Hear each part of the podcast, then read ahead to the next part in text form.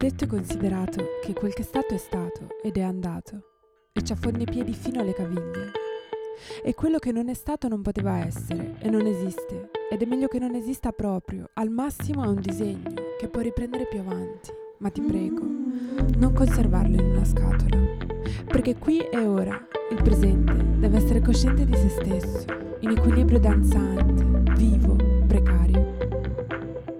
Domani esiste solo perché oggi abbia sapore.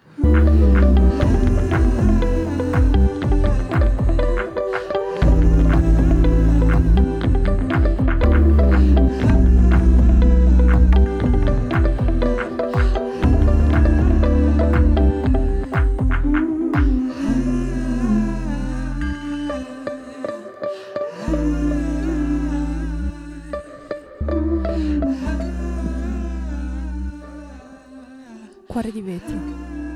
Dalle crepe entra la luce. Benvenute, benvenuti, benvenute a Cuore di vetro. Cuore di vetro è un podcast in quattro puntate, ognuna collocata in una dimensione temporale a sé. Per ogni puntata ho scelto un tema che ha abitato il mio cuore in quel momento particolare e ho invitato a parlarne insieme a me quattro persone che in quel tema ci navigano alla grande.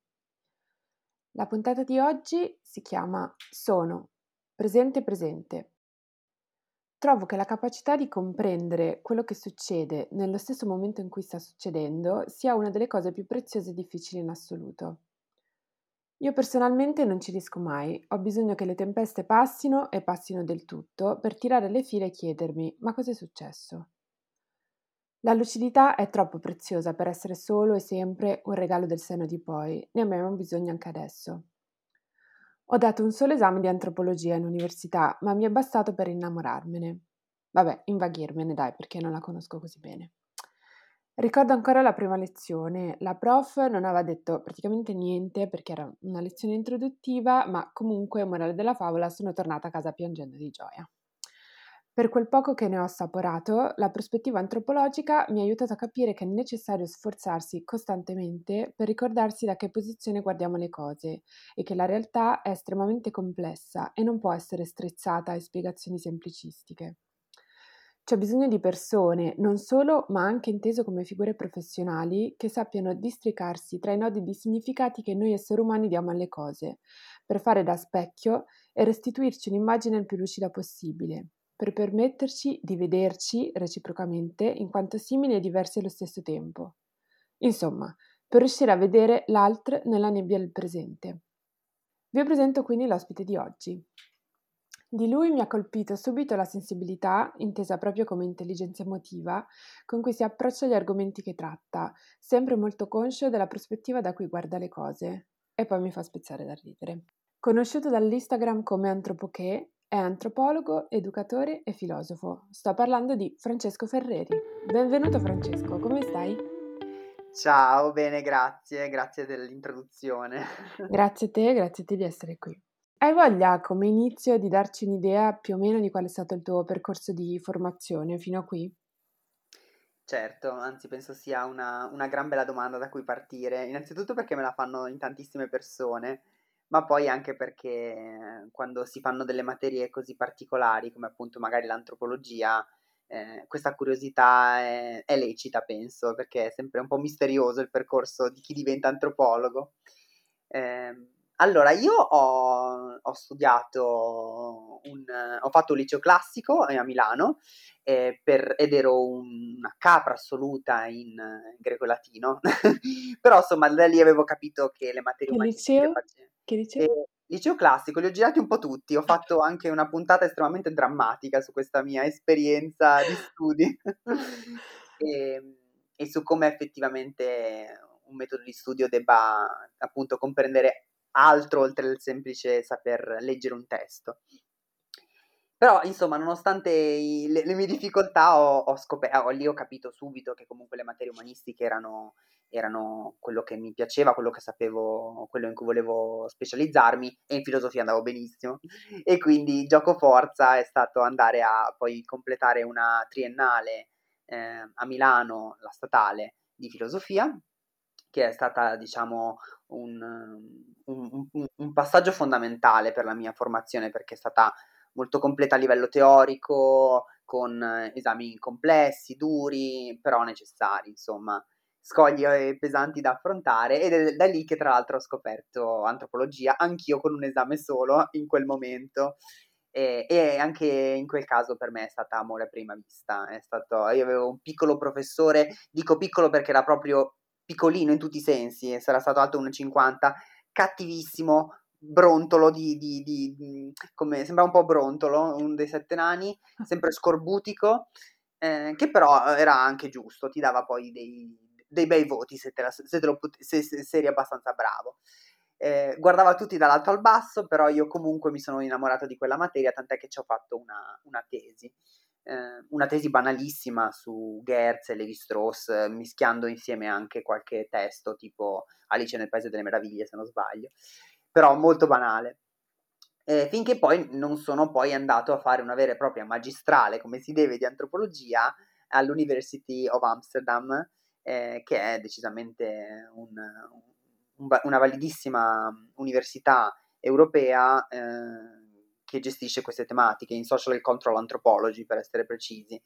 Eh, E eh, qui ribadisco la, l'importanza della preparazione italiana che ho avuto, con degli esami pesanti, teorici, quadrati, dove devi sapere soltanto la data o il nome del, del personaggio, eccetera, che però appunto ha dato i suoi frutti, perché mi ha permesso di fare una, un master, una magistrale, insomma, eh, in questa disciplina eh, con molta più leggerezza, anche perché c'era l'inglese di mezzo, quindi per me c'era uno scoglio in più, ma grazie comunque a una preparazione di un certo tipo italiana, che non è una preparazione completa, me ne rendo conto, perché abbiamo bisogno di molte più competenze a livello poi pratico, dove la mettiamo questa filosofia o questa antropologia. Io a oggi mi definisco comunque antropologo principalmente, leggo e studio e mi aggiorno sempre con antropologia, quindi eh, la, la filosofia la sento molto vicina, ma... Mh, forse filosofo è un, è un po' troppo, non ambisco a tanto, non ambisco ad avere il doppio titolo, però insomma è, è un parte della formazione a cui, di cui non farei assolutamente a meno, e che mi ha veramente portato a dei buoni risultati, almeno penso così. E da lì poi sono tornato in Italia per portare un, un, una preparazione sul genere, che poi è stata la mia specializzazione, quindi antropologia, social and cultural anthropology, con una eh, specializzazione in, in gender studies e, e sessualità, e con una tesi in particolare su come veniva presentata la differenza di genere ai bambini tra tre e i sei anni negli asili italiani, e, e poi appunto ho deciso di voler combattere e affrontare queste tematiche a livello proprio culturale qua da noi, e quindi mi sono preso questa croce e sono tornato a Milano. Senti, ehm, il progetto, il tuo progetto Antropoche ha sia un profilo Instagram che un podcast su Spotify. Eh, trovo geniale l'associazione per tutte le puntate più o meno di un Pokémon, che arriva un po' a simbolo dell'argomento trattato. Come hai avuto quest'idea? Come ho avuto quest'idea? Allora, è un, è un progetto che inizialmente era partita con più persone. L'avevamo costruito, l'avevamo pensato in cinque, ehm, perché avevamo avu- avevo avuto un'intervista in radio e alla speaker ero piaciuto particolarmente, e quindi mi aveva detto dovresti fare qualcosa con il microfono. Eh, quindi avevo coinvolto tutte le persone a me più vicine per fare questo progetto. Poi ovviamente sono progetti che richiedono tanto tempo, che vanno avanti per tanto tempo, perché ormai Antropoche ha tre anni, è il primo podcast di antropologia in lingua italiana, quindi ha anche un nome altisonante, cioè anche un titolo grosso, certo, diciamo, eh, che deve portarsi in giro, e lo fa eh, associandolo ai Pokémon, questa cosa paradossale. Beh, l'ho fatto perché è stata una mia idea, tra le tante persone che c'erano nel progetto, perché io sono una persona estremamente nerd e volevo comunque qualcosa che ehm, si distaccasse un po' dal, eh, dall'austerità, chiamiamola così, accademica, e quindi un, un continuo reminder, un continuo ricordarsi di non prendersi troppo sul serio, che se vogliamo portare l'antropologia fuori dalle mura accademiche, se vogliamo portare l'antropologia a livello più divulgativo, se vogliamo comunque fare un discorso che possa davvero essere apprezzato, accolto da chiunque, quindi non soltanto gli addetti ai lavori, allora serviva eh, un po' una scusa per essere un po' più pop, quindi anche proprio a livello di marketing, diciamo, ma poi proprio per ricordarsi anche di essere proprio più spontanei in, in quello che facciamo. Io ancora oggi comunque sento molto l'importanza di dover fare la puntata fatta bene, che le cose devono essere dette nel modo corretto, però alla fine della puntata ho sempre quel momento in cui posso dire Pokémon della settimana e mi rilasso e eh, mi senta anche di essere un po' più onesto intellettualmente, anche per ricordare mm. poi che l'antropologia non è, cioè l, la, l'antropologo, la figura antropologo o antropologa non è poi una figura completa, totalizzante, è una parte di me, è una cosa che io decido di far vedere, ma ci sono tante altre, tante altre sfaccettature. C'è chi fa ingegneria e guarda Temptation Island, c'è chi eh, legge tanto e poi ascolta musica rap, e sembrano che queste cose debbano essere per forza agli antipodi, agli opposti, come se il trash non potesse toccare la cultura, come se il mondo nerd, il videogioco non potesse toccare eh, il sapere antico. Invece non è così, possiamo benissimo eh, intrecciare queste cose e imparare da tutte queste cose. Certo, certo, poi trovo, a me ha colpito perché eh, proprio in particolare individuare il Pokémon, perché in realtà ehm, cioè alla fine attinge a qualcosa che fa parte dell'immaginario comune eh, contemporaneo per spiegare eh, alcune caratteristiche. A me piace molto perché sono un po' dei, come dei, degli archetipi calati nel nostro presente, quindi più, più concreti, perché sì, possiamo ancora parlare degli antichi greci, però forse ci dicono meno, no? Sulla nostra realtà di adesso, per cui no, super divertente. Io i Pokémon non me li ricordo, cioè mi ricordo solo Pikachu, per cui non ho una grande cultura di Pokémon, però, però è interessante, secondo me. Sì, quello è stato un po' lo shock, cioè io, ehm, dato che ho sempre giocato a tutti i giochi di Pokémon, poi ovviamente i nomi non li so tutti a memoria, eh, sia ben chiaro, però eh, a questo punto ho avuto un bias cognitivo, un bias culturale del siccome io gioco ai Pokémon, siccome li ho portati avanti per tutta l'infanzia fino ai trenta anni, tutti conoscono i Pokémon, sicuramente questa cosa mi verrà, giocherà a mio favore. Invece il, l'ottanta per cento degli ospiti che ho avuto in puntata non sapevano nemmeno quali fossero i tre Pokémon con cui si iniziava l- nella prima generazione, cioè Charmander, Squirtle e Bulbasaur. No, bol- no, questi sì, questi qua. Questi, questi ok, ci siamo. Vero, però poi se su- sulle evoluzioni già mi perdi un po'. Cioè. Eh, vedi, cioè. Quello arranco un po', vabbè. Allora, senti, di, di definizioni di antropologia ce ne sono forse tante quanti sono le definizioni di cultura. Io appunto la vedo un po' come un districarsi tra significati più o meno impliciti che tutto noi diamo a ciò che viviamo, per poi restituire una visione quanto più comprensibile di una situazione. Per me, un antropologo, io lo immagino un po' così. Tu invece come la definisci? Eh, è una gran bella domanda, è una domanda stradifficile eh, e non è difficile tanto per quello che è l'antropologia in sé, più per come l'antropologia viene poi percepita al di fuori e quindi come poi va spiegata consapevole di questo fatto. Tant'è che io su Instagram ho, eh, di fianco alla parola podcast di antropologia, ho messo la, l'emoji del mago, perché Eh, mi dà l'idea di essere percepito così dalle altre persone, di quello che legge le viscere dei corvi per raccontare come funziona la cultura. Mi dà l'idea che la gente mi veda un po' in questo modo. Eh, è, una, è una scienza eh, umanistica, quindi una scienza comunque quella che viene definita morbida, eh, che si distingue quindi dalle scienze dure, che sono quelle matematiche per dirci, comparativa, quindi mette a confronto tante Mh, situazioni diverse, tante circostanze diverse, tante culture diverse, sempre che poi vogliamo definire le culture come tante e non come un'unica grande cultura, altro punto grosso che non staremo qua ad aprire.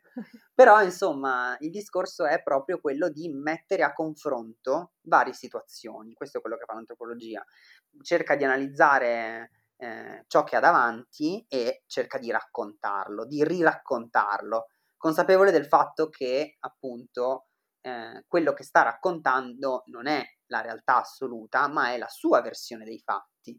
Ecco perché quindi in antropologia siamo molto legati al presente, al qui e ora, quindi riprendendo anche il titolo della puntata, sicuramente azzeccatissimo inserendomi temporalmente in questo momento specifico, e di questo ti ringrazio, perché comunque, ripeto, c'è gente che richiede la figura antropologica senza sapere che cosa la figura antropologica comporta, quindi già questo per me è un gran, una gran soddisfazione, almeno temporalmente sono stato collocato dove vorrei essere, perfetto, e eh, inoltre appunto comunque eh, lo affronta consapevole del fatto che non c'è poi, tra tutte queste comparazioni che vengono fatte, una versione più corretta delle altre. Cioè, a me piace ribadire, o almeno ribadire a me stesso, che quando parliamo di antropologia non possiamo parlare di una buona rappresentazione di e una cattiva rappresentazione di.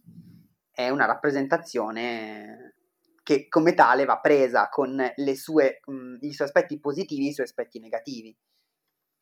E questo è poi tutto un minigioco che però in realtà, per quanto semplice possa sembrare, in realtà è estremamente complicato, perché eh, rimuovere poi il proprio giudizio, la propria esperienza, il proprio vissuto, la propria soggettività nel momento in cui si va a raccontare la storia di qualcun altro è complesso, ci vuole una certa sensibilità, ci vogliono degli strumenti che vanno proprio coltivati e eh, riconsiderati volta per volta. Sono delle regole che non sono universali, ma che ci sono, e quindi vanno riuscite, e bisogna proprio riuscire a, a montarle e a plasmarle sopra al caso specifico. Quindi è una scienza che non riesce ad essere appunto così eh, dura, così eh, chiara come eh, le scienze matematiche, ma di cui c'è un grandissimo bisogno, perché per quanto una figura come l'antropologo ancora oggi non è particolarmente richiesta, non è particolarmente conosciuta, quindi non è conosciuta perché non è richiesta, non è richiesta perché non è conosciuta, eh, da qua poi il titolo poi di Antropoche, no? Cioè è, è la risposta che mi viene data quando io dico che cosa faccio, Antropoche? Eh, e quindi insomma questo però non, non, non toglie il fatto che sia effettivamente una disciplina che ha delle grandissime potenzialità, che ha delle potenzialità per raccontare appunto circostanze, realtà differenti con degli strumenti validi, ed è proprio un discorso che ehm, a volte viene fatto come se non esistesse una disciplina che parla di, esattamente di questi argomenti, che parla di stereotipi, che parla di miti, che parla di luoghi comuni. Sono tutti quegli argomenti che l'antropologia studia da sempre, o comunque da tanti tanti anni. Certo, poi eh, come dicevi tu, no? Scienza umanistica, eh, io ho l'impressione che quando si parla di scienza umanistica, cioè mi piace la parola umanistica, riporta all'umano, alla fine ok, noi abbiamo la, delle scienze, la matematica eccetera eccetera, che sono più, eh, passami il termine, razionali. Essendo una scienza molto umana, molto umanistica, mi sembra ovvio che non abbia delle regole come può avere la matematica, per cui che sia sempre una fluida, cioè una faticaccia, insomma. Una faticaccia. È una faticaccia, però eh, quando poi si intravede effettivamente un disegno un po' più sensato nei tanti sforzi che si devono fare, e che chiaramente sono poi specifici, cioè chiaramente un antropologo non è che può capire tutto di qualunque realtà, eh, non funziona così, abbiamo tutti i nostri ambiti ben specifici, come appunto il mio, il genere, in una società principalmente occidentale, magari proprio itali- italiana per esempio, in cui mi posso muovere meglio. Però appunto quando poi si inizia a vedere che effettivamente questi strumenti messi insieme portano a delle risposte, o comunque danno un quadro interessante su cui si può lavorare, si iniziano a percepire dei, dei, dei problemi, delle, delle contraddizioni, di narrazioni che si scontrano, a quel punto eh, il, il gioco vale decisamente la candela. Ecco. Certo. E a proposito di quello che dicevi sul presente, eh, una delle prime cose che eh, quando appunto studiavo per questo fatidico esame di antropologia culturale, eh, ho dovuto eh, togliere l'antropologia dal... l'avevo relegata, come tutti credo, a un passato lontano, cioè quando spesso questa disciplina viene collocata nel lontano passato con un'accezione vagamente coloniale di scoperta mm. delle cosiddette culture primitive lontane. E, e invece appunto tu mi dici che è nel presente che si sta, e soprattutto, come mi dicevi l'altra volta che ci siamo sentiti, eh, la cultura, eh, la cultura, le culture siamo qui e adesso. Assolutamente, eh, è, è un po' anche poi il famoso discorso del eh, i bei tempi di una volta, no? Del fatto che la cultura sia soltanto passata, qualcosa che era soltanto bella quando... Eh, la, la cultura è bella soltanto quando è morta, in sostanza. Eh, in realtà la cultura è qualcosa che vive in maniera elettrica e si evolve in continuazione, eh, ed è in, per, in perenne divenire. Noi siamo in un punto in cui la cultura è sicuramente presente, non c'è un posto dove non c'è cultura, certo. Che è una frase che si sente anche, qui non c'è cultura. No, c'è una cultura, magari non è quella che tu definisci La, la, la, quella per eccellenza, mm-hmm. E poi eh, insomma anche qua ci sono un sacco di eh, bias, di, di pregiudizi legati a come si percepisce la cultura, no? C'è chi percepisce una cultura alta e una cultura bassa, quindi un, un, come se ci fosse una gerarchia delle culture, qualcosa che ha più valore rispetto ad altro, che per un antropologo è sbagliato. spoiler, spoiler. E poi sì, l'antropologia non è sicuramente una, una disciplina che vive né nel passato, né per forza deve essere una disciplina lontana, perché sì, è vero che l'antropologo è quello anche che studia e che ha iniziato proprio studiando eh, le popolazioni diverse da quelle occidentali in periodo eh, coloniale, eccetera, tra l'altro facendo anche dei grandissimi errori all'epoca, quindi meno male che si è evoluta e che non siamo rimasti lì, perché sennò faremmo dei macelli. Eh, e quindi appunto l'antropologo, la, la figura antropologica può muoversi anche eh, nelle eh, società occidentali, nelle società più moderne, eh, e soprattutto eh, nel presente, assolutamente nel presente. Mm, tanto per farti capire, eh, nella mia magistrale, quando dovevo cercare dei testi per le mie ricerche, non potevo andare più in là del eh, duemila. Ecco, erano, cioè proprio il discorso opposto a quello che magari si farebbe qua in Italia, o, o che avevo fatto per esempio in filosofia, dove più il filosofo era antico, più era valido, e invece con l'antropologia più il testo è moderno, più è attuale e quindi più eh, eh, adatto a quello che è il suo tipo di, di lavoro, il suo tipo di dati che ha, di cui ha bisogno. Tra le altre cose eh, parli anche spesso di sessualità. Io ho l'impressione, soprattutto in quanto donna, che le allusioni alla sfera sessuale in questa società, e quindi parlo di quella italiana in cui vivo, siano ovunque, intorno e anche addosso a me. Eppure mi sembra che non se ne parli abbastanza o non se ne parli abbastanza bene. Secondo te ci sfugge qualcosa? Da dove partire? Eh, ci sfugge qualcosa, ci sfugge, sì, sicuramente il problema è che noi siamo appunto imbevuti in una cultura sessista, patriarcale, chiamiamola veramente con qualunque termine poco simpatico ci venga in mente, è quello corretto. Eh, il discorso è, vuole proprio essere quello di eh, andare a vedere in maniera quanto più possibile eh, coerente tutta questa narrazione che ci è stata eh, imposta e che continua a condizionare la nostra vita fin da quando, da quando nasciamo fino a quando moriamo, e che ci eh, dice come vivere eh, il nostro sesso, e quindi in sostanza come noi dobbiamo comportarci eh, in base a quello che noi abbiamo nei pantaloni. Eh, il che significa che ci viene detto il modo in cui dobbiamo mangiare, il modo in cui dobbiamo eh, parlare, il modo in cui dobbiamo camminare, il modo in cui dobbiamo vivere la nostra sessualità, il modo in cui noi dobbiamo vivere le nostre relazioni. È, letter- è veramente capillare il modo in cui ehm, una narrazione sui generi eh, ci condizioni, tanto da pensare che tutti questi comportamenti siano naturali, quando ovviamente non lo sono. non lo sono, noi non abbiamo il gene della go- le donne non hanno il gene della, don- della gonna, piuttosto che gli uomini non hanno eh, l'istinto a- da cacciatori, non è così. Eh.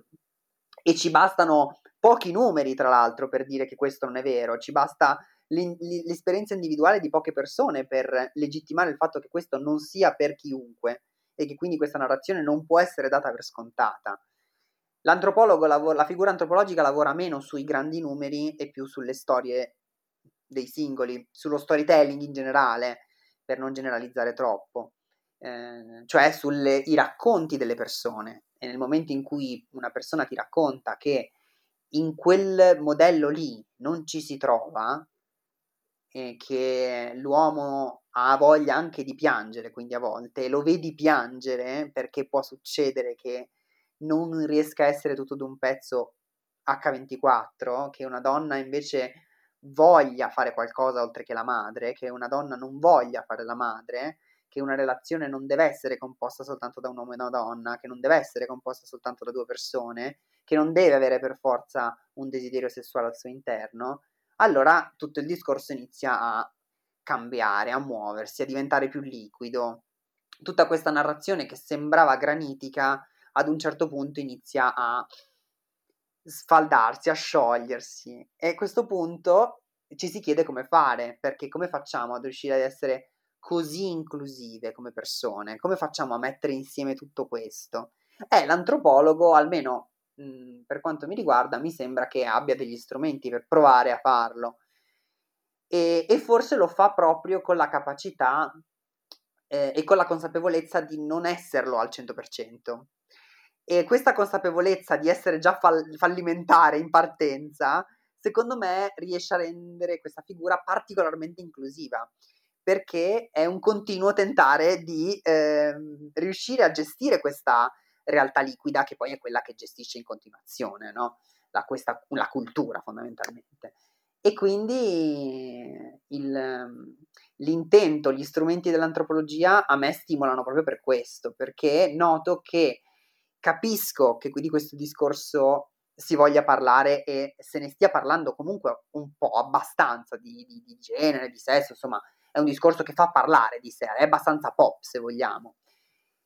Che cosa ci sfugge, tu chiedevi? Eh, a volte sfuggono un po' gli strumenti, gli strumenti che ci permettono di gestire un, un, un, un materiale liquido, una, una, una situazione che non è così statica come sembra, come... Eh, capiamo benissimo che eh, eh, un linguaggio inclusivo in italiano ancora non l'abbiamo raggiunto completamente, perché è una lingua flessiva e che non ha il neutro e che flette tutti gli, eh, i termini al maschile e al femminile, quindi riuscire a, a eh, creare un discorso che riesca a includere veramente qualunque genere, quindi non soltanto il maschile e il femminile ma tutto lo spettro, è estremamente complesso.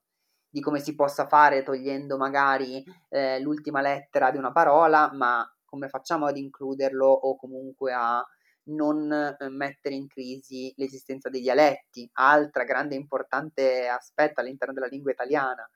Come facciamo a creare un'educazione sessuale eh, che è estremamente binaria, eh, s- cercando quindi di scardinare eh, tante credenze che portano ancora eh, come dogma assoluto il fatto che il corpo con il pene sia un corpo esclusivamente maschile e il corpo con la vulva sia eh, esclusivamente femminile. Come facciamo a portare un'educazione sessuale eh, nelle scuole efficace, sapendo che appunto ci sono tantissimi bias ancora da abbattere sul piacere sessuale, sul, sul, sullo sviluppo, sulla maturazione sessuale anche del, del, dell'adolescente, del teenager, che c'è, è una cosa che esiste e che va ammessa.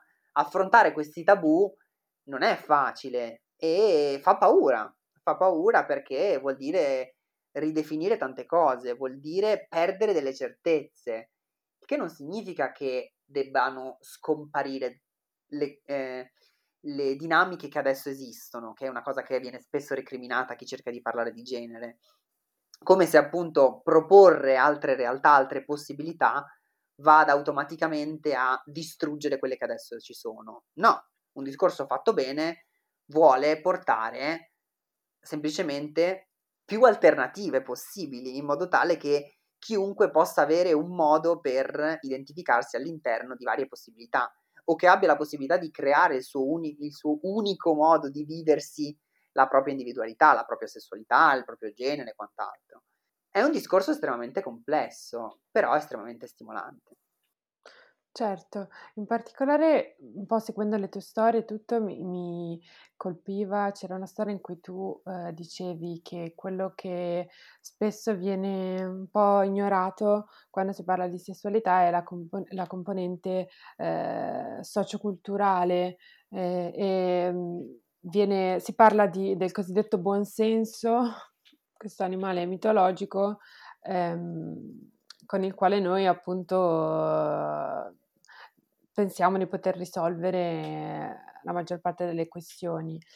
E in particolare c'è stato un momento in cui eh, hai fatto un approfondimento sul gioco, sulla componente di gioco. Sì, no, il discorso sul gioco è un discorso molto interessante, anche perché mi è uscito proprio andando ad ins- a combinare varie, vari testi. Mi hanno, molte persone mi hanno chiesto da dove ho preso spunto per parlare di questo argomento, ma è un insieme di tante cose diverse. eh, è molto importante riuscire a ehm, trovare un nuovo modo di raccontare la sessualità, e uno di questi modi potrebbe essere ehm, immaginarsela proprio come viviamo il gioco. Il gioco infatti è eh, quel momento socioculturale che è presente in tutte le culture, non esiste una società studiata al mondo che non presenti attività, momenti ludici, in cui eh, si creano delle situazioni, degli spazi particolari. Eh, è un momento sociopoietico importantissimo, questo termine complicatissimo sta semplicemente ad indicare eh, un momento in cui effettivamente l'individuo è poroso, e quindi in, potremmo dire tranquillamente in ascolto, e quindi ricettivo, ed è un momento preziosissimo perché ci permette di creare ehm, cult- società, creare la società, sociopoietico questo vuol dire. L'atteggiamento sportivo, l'atteggiamento del gioco infatti ci mette eh, in una condizione di voler effettivamente metterci in confronto, a confronto con l'altra persona. Siamo quindi disposti a vincere, ma anche a perdere. Siamo disposti a eh, far sì che l'altra persona possa immedesimarsi in un'altra figura. Eh, mh, così come noi stessi ci possiamo riraccontare e diventare qualcos'altro. Facciamo che ero, no? Il classico gioco di quando eravamo piccoli. Facciamo che ero una ballerina. Ci dà la possibilità quindi di accettare che un'altra persona si trasformi e, diventa un'altra co- e diventi un'altra cosa, così come noi possiamo riraccontarci. E questo riraccontarci serve anche eh, per interagire nuovamente, inteso proprio come interagire in un modo nuovo con l'altra persona, con dei panni differenti, così come proprio anche riscoprirsi. Sapere quindi che io amo fare il mago, per esempio, eh, giocando con, con te, significa che ho un nuovo elemento su cui riflettere, su cui magari prima non avevo pensato, perché attraverso il gioco mi do questa possibilità, mi do la capacità infatti di esplorare mh, i miei limiti, i miei eh, orizzonti, così come quelli dell'altra persona o delle altre persone. E tutta questa grandissima similitudine, secondo me, la possiamo ritrovare tantissimo anche all'interno della sessualità.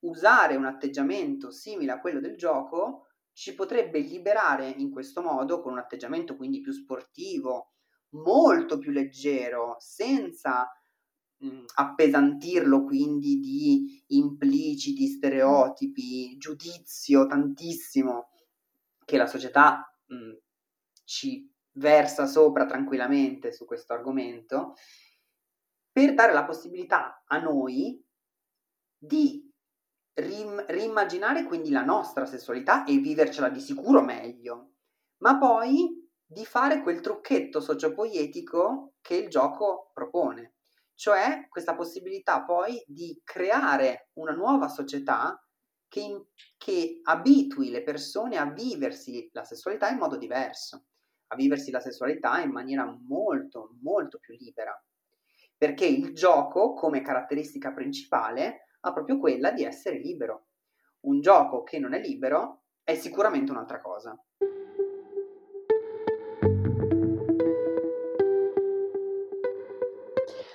Senti, avviandoci alla conclusione di questa bellissima chiacchierata, farò una domanda che apre un altro capitolo. Allora, parlando di femminismo, visto che tu ne parli, appunto la tua specializzazione mm. sono gli studi di genere. Ehm, allora, i privilegi di ognuno eh, rendono estremamente ottusi e decostruirli, per quanto necessario, costa sicuramente fatica. È necessario però principalmente, forse per due motivi, perché siamo responsabili verso l'altro e perché lo siamo anche verso noi stessi. Quindi, per esempio, ti chiedo, secondo te, perché il femminismo serve anche agli uomini? Domanda importantissima, sicuramente, eh, quanto, eh, anche soltanto perché è una domanda che mostra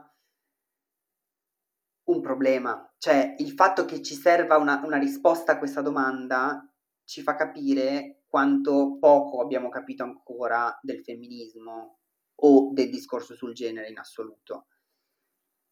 Pensare che eh, il femminismo possa servire anche agli uomini implica automaticamente che sia un discorso che inizialmente non prevede gli uomini. Storicamente è così, cioè non è un discorso che nasce dagli uomini, e al femminismo noi dobbiamo un sacco di successi, un sacco di eh, traguardi che hanno portato poi alla nascita degli studi di genere, quindi la, le mie conoscenze nascono grazie al femminismo, così come eh, anche eh, tanti diritti non solo per le donne, penso anche tutto al mondo queer, tutti i traguardi che il femminismo ha portato sono stati davvero importanti.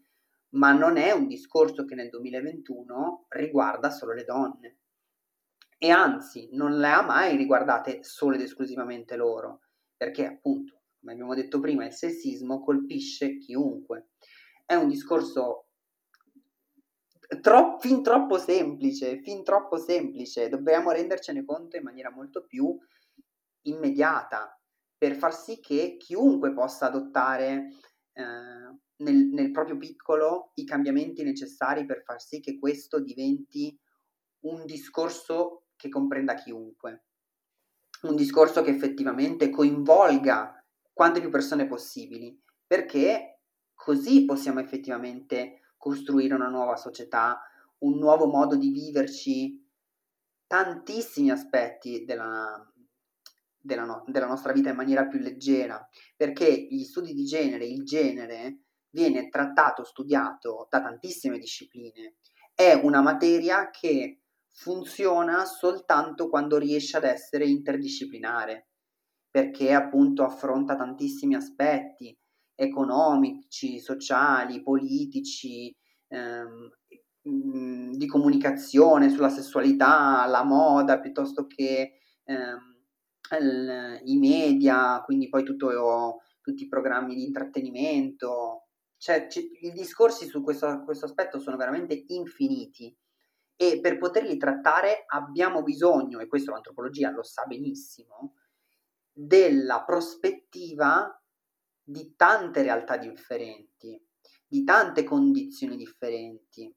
Parliamo, abbiamo parlato di femminismo, ma quale femminismo naturalmente? Per quanto mi riguarda, perché ce ne sono diversi, Eh, quello intersezionale, e, e penso che gli antropolo- le figure antropologiche dovrebbero essere un po' tutte d'accordo qui, ma non mi metto ovviamente nei panni di chiunque, però insomma è quello che propone una visione certo. corale di tante realtà differenti, perché quando parliamo di donne, di quali donne stiamo parlando?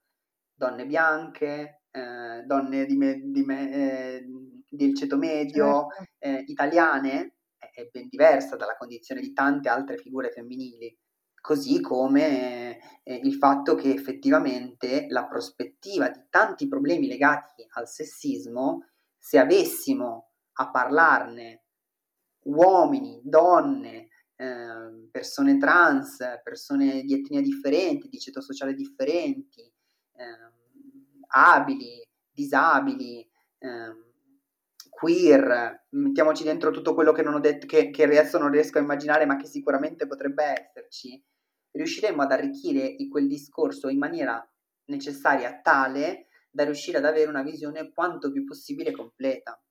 Una cosa importante che mi sono recriminato per tanto tempo e che adesso ho capito di non doverlo più fare è eh, il continuare a voler complicare le cose. Cioè io andavo sempre su Instagram o sul podcast a fare delle storie che andavano sempre a mettere altri sette otto elementi in più rispetto a quelli che solitamente vengono fuori parlando di mh, questo o quell'altro argomento. Quando poi alla fine mi sono reso conto che non ero tanto io che volevo fare il noioso, quanto piuttosto che era proprio il discorso ad essere complesso e quindi una sola prospettiva non era poi sufficiente, era necessario un discorso che eh, andasse per forza ad interacciarsi con tante altre realtà, sì, tante altre voci. Senti, come, come ultima domanda ti chiedo, allora, eh, questo podcast si chiama Cuore di Vetro perché è così che sento il mio cuore, come qualcosa che si, si spezza spesso per il bello, per il brutto, ma che poi si ricostruisce in modi nuovi e soprattutto è trasparente. E il tuo cuore invece di cosa è fatto? Allora, questa domanda è arrivata in anticipo e meno male perché non avrei saputo rispondere così a freddo, ci ho dovuto pensare, però in realtà ho avuto una risposta un po' fissa fin dall'inizio, però non mi convinceva, ho detto ma sì ma, ma perché? Però alla fine ho detto vabbè va, va buona la prima, teniamo questa. Il mio cuore io lo definirei di cotone perché... Um, nonostante i miei sforzi di persona eh, fredda, agile e distaccata, comunque la percezione che hanno altre persone di me è di qualcosa di adorabile, soffice e bianco. Eh, quindi penso che mi dovrò appioppare questa, questa croce che mi viene data, ma penso che un po' alla fine ci sono anche affezionato. C'è una cosa tendenzialmente buona, candida, insomma, E, e soprattutto invece che non si spezza, cioè il cotone è comunque non è resistente però non si rompe, se lo butti dal balcone quello arriva in fondo come è decollato, no?